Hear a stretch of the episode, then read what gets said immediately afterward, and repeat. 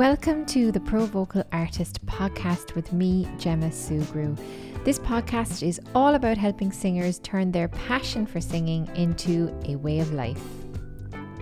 In today's video, I want to take the mystery out of being emotionally authentic when we sing.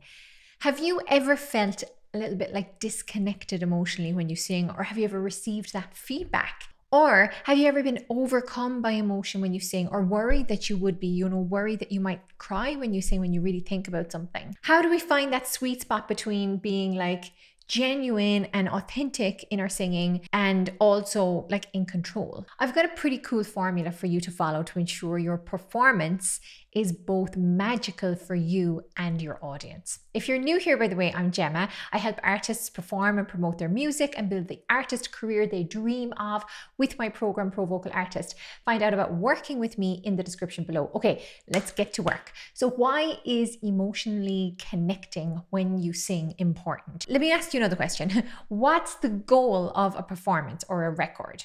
I believe it's to change the state of that listener. And for me, it's nothing more and it's nothing less. Think about why someone listens to music. It's to change their state from being sad to maybe happy, from being sad to maybe sadder, from being demotivated to motivated, from low to high energy, from agitated to nice and chilled. And emotion is a tool a singer uses to do this. So, figuring out how to connect the dots here in a strategic way, seeing as this is your most important task during a performance, is why it's super important.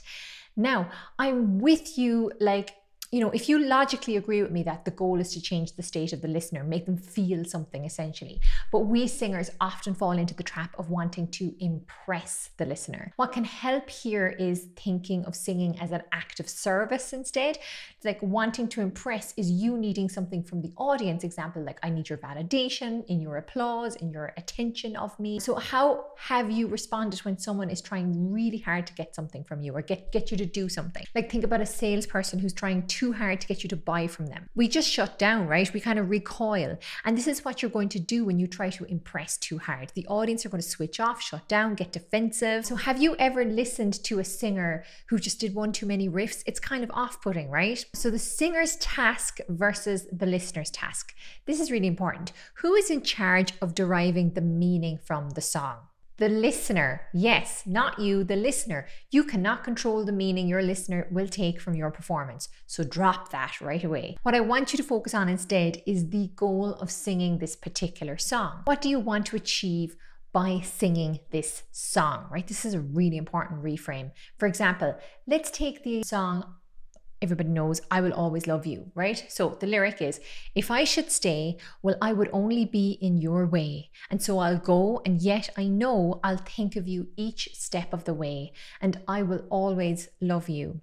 Bittersweet memories, that's all I'm taking with me. Goodbye, please don't cry, because we both know that I'm not what you need. What is my goal when I sing this song? You have a little think. What should be the goal? For me, the goal of singing I Will Always Love You is compassionately end a relationship. So as soon as I start singing, I have that really sharp, clear intention. Now, again, the meaning a, an audience member, a listener may derive from my performance, none of my business, okay? All my mind is focused on is the goal, and my goal is to compassionately end a relationship. Now, how do I achieve that goal? Well, using emotion as a tool. Okay, here's some science on this. Now, according to 25 years of research on emotions carried out by neuroscientist and psychologist Lisa Feldman Barrett, emotions are not hardwired brain reactions that are uncontrollable. You are not born with emotional circuits. Instead, emotions are guesses, predictions that your brain constructs, builds, makes up, which helps us make sense of our world. Using past experiences, your brain predicts your experience of the world. This means that emotions don't happen to you, they are made by you. A real life example of using emotion to achieve a goal. Okay, I rang Stripe today, a payment processing platform. They've been trying to resolve an issue for me for over six weeks. I usually love Stripe, but this is just one really annoying issue. Anyway, I'm truly sick of having to follow up, and it, I, I'm quite I'm scared that I'm not going to retrieve the money that's been missing. So my goal is to have this resolved as quickly as possible. So when I was explaining the case once again to the agent on the phone today, I got angry. I raised my voice. You might think I lost control of my emotions. Anger happened to me, but I think I've learned in my life that anger is a commonly used tool to achieve a goal to resolve this because patience and kindness had failed me, failed me thus far. So I utilized the emotion of anger to achieve my goal of getting my issue resolved. This makes me responsible for how I behave, which I really like. Okay. Now, I wasn't like mean or anything. I was just a bit more intense um, about how unacceptable the situation was. And I tell you this story because I want you to understand that you are choosing your emotions throughout the day. Most of your emotional responses, of course, to your internal and external world are very reflexive and habitual, but you have you have learned these emotions, you have practiced these emotions, and you can change them. So, therefore, there's nothing inorganic or inauthentic about choosing the emotion you will use as a tool in performance. This is how it works in real life, too. You're just not that conscious of it.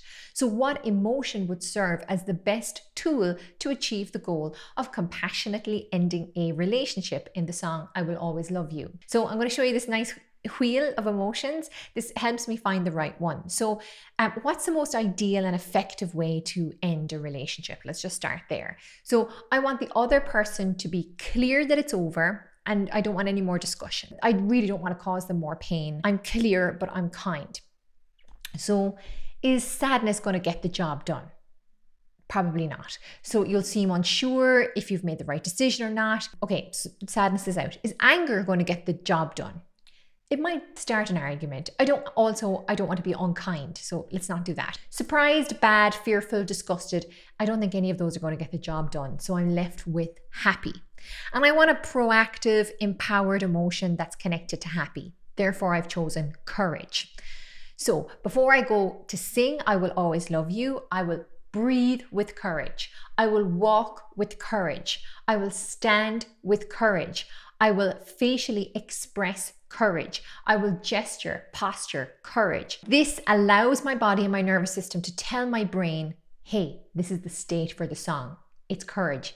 You getting the message? So I will stay mentally focused on my goal to compassionately end the relationship, and I will actually physiologically be in that emotional state. And I will let go of the meaning the listener will derive from my performance. I will let go of trying to impress. I will not get distracted by worries about my voice or my technique.